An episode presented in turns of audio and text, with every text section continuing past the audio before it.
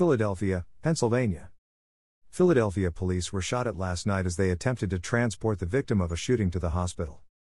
According to an article published by the Philadelphia Inquirer https www.inquirer.com the incident happened around 11 p.m. last night on the 1600 block of Cecil B. Moore Avenue in North Philly.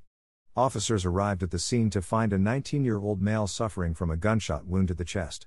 Police attempted to carry the victim to their car for an emergency transport to the nearest hospital. Suddenly, shots rang out.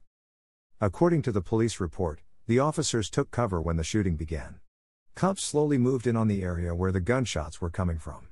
The report says police did not fire their weapons. No officers were injured during the shooting nor pursuit of the suspect. The suspect or suspects were not apprehended, but police say they did find two weapons at the scene. The shooting victim was taken to Temple Hospital. At last report, he was listed in stable condition. Nazi Media, April 14, 2021, 1:14 p.m. Est. 82 year old Bernie Madoff died of natural causes on Wednesday, according to ABC News at AP News.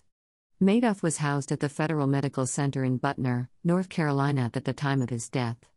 Bernie Madoff was about 12 years in on the 150 year federal prison sentence he was serving at the time of his death.